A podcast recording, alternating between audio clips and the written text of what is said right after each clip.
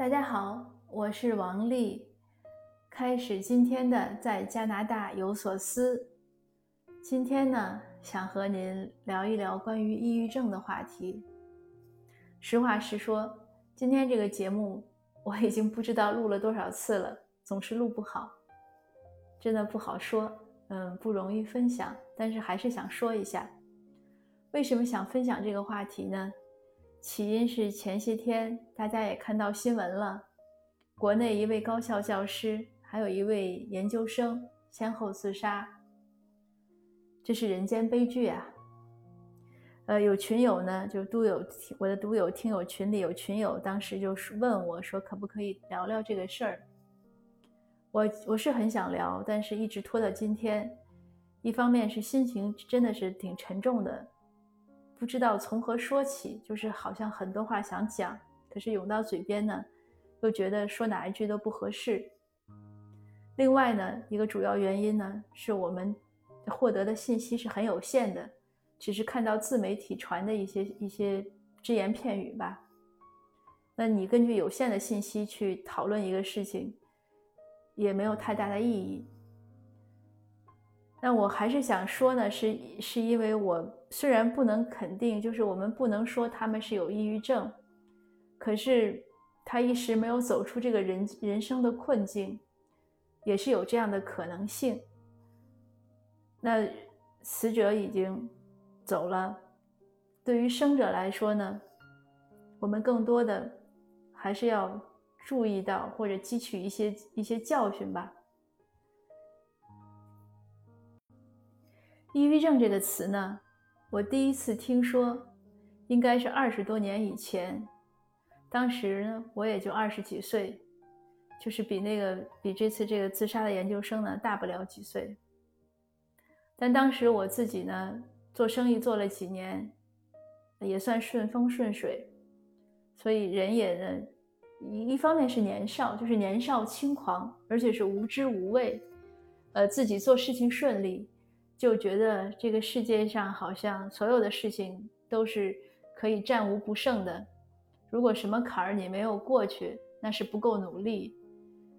如果什么事情你摔倒了没有爬起来，那是自己的问题，就是缺乏同理心，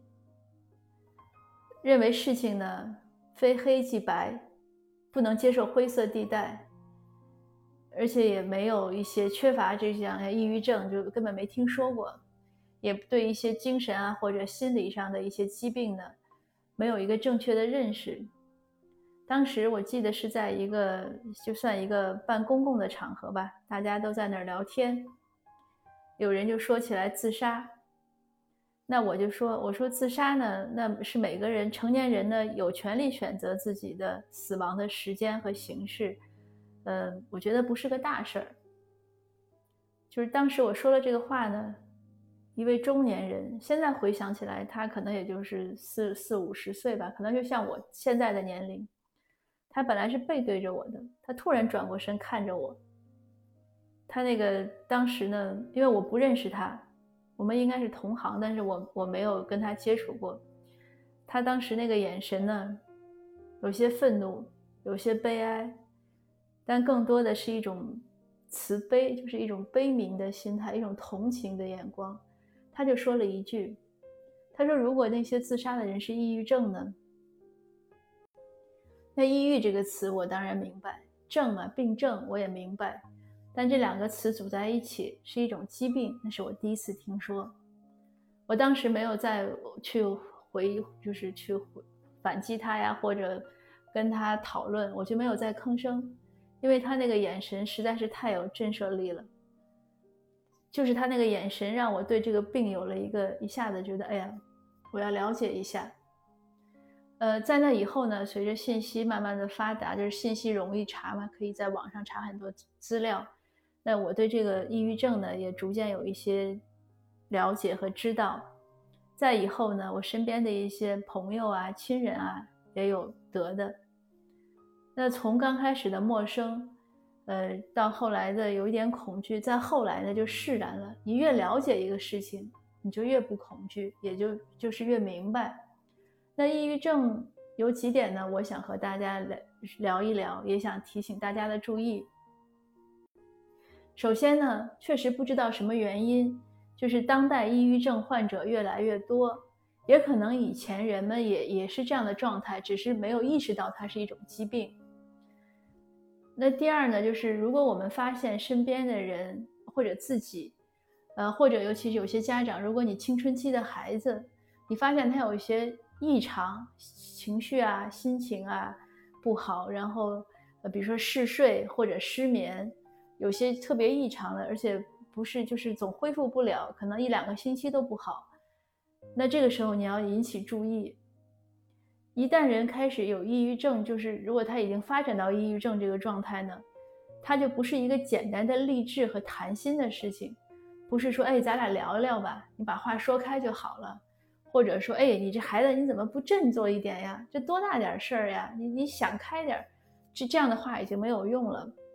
所以如果我们发现周围的人或者是自己或者是自己的小孩啊怎么样，如果有这样的一些异常的状况的时候，你不是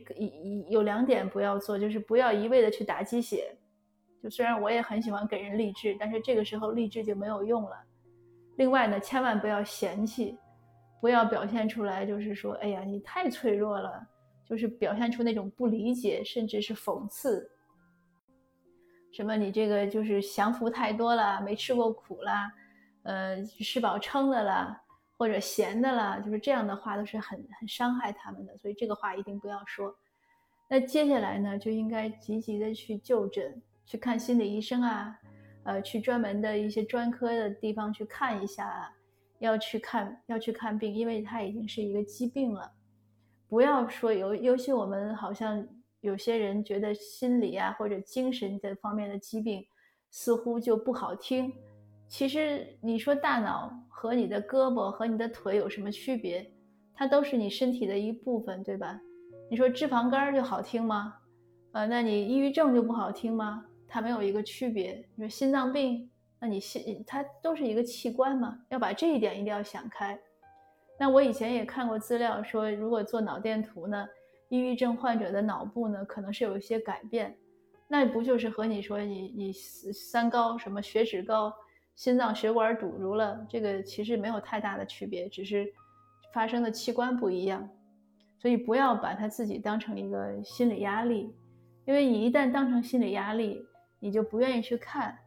不愿意去说，甚至就愿意就是想瞒着，这样都不利于去治疗。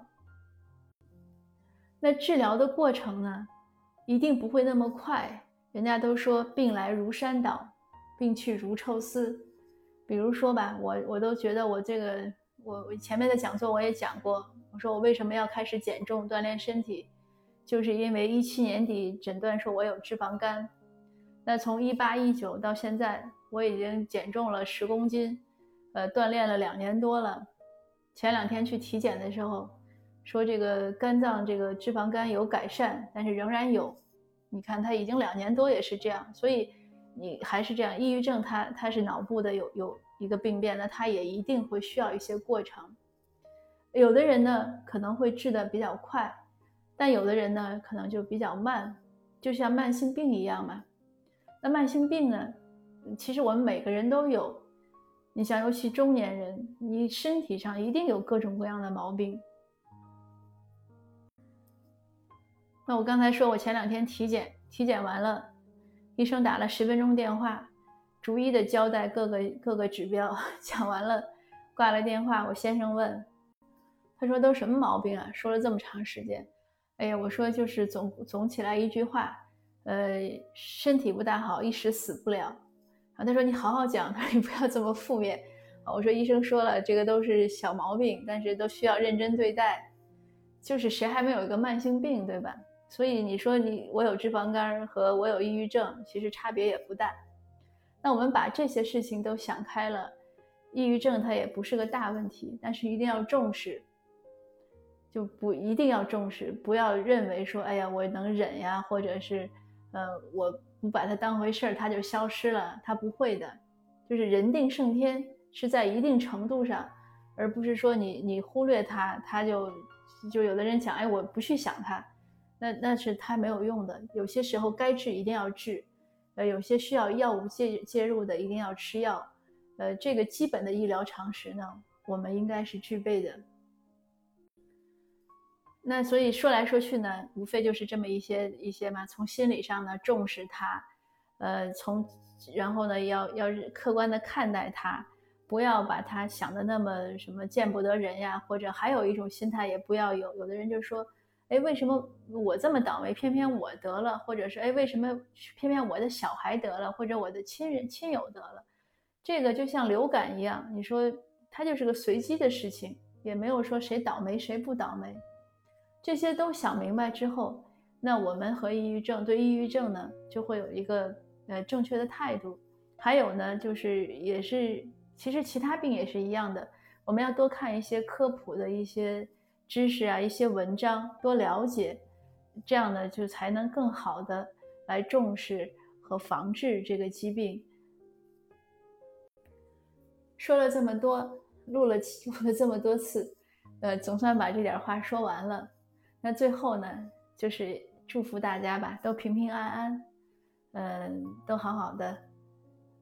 还有呢就是如果我们看到身边有什么朋友啊亲人啊有这样的事情呢也要多帮助他们，不要嫌弃他们，多给予一些爱和支持。那好，今天的分享呢就到这儿，谢谢您，下次见。